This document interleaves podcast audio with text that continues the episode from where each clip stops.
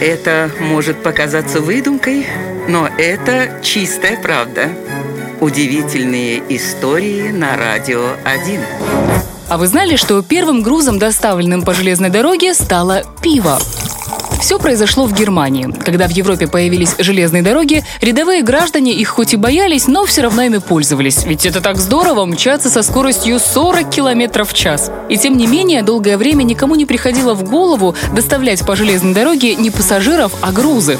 Ситуация изменилась, когда в 1836 году пивоваренная компания «Леддер» решила, что их пенный напиток должен попробовать каждый добропорядочный немец. Но как доставлять скоропортящийся товар в другие города до истечения срока годности? Выбор пал на железные дороги.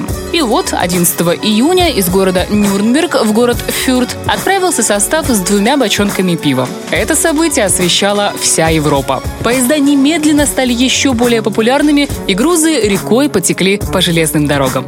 И это реальная история.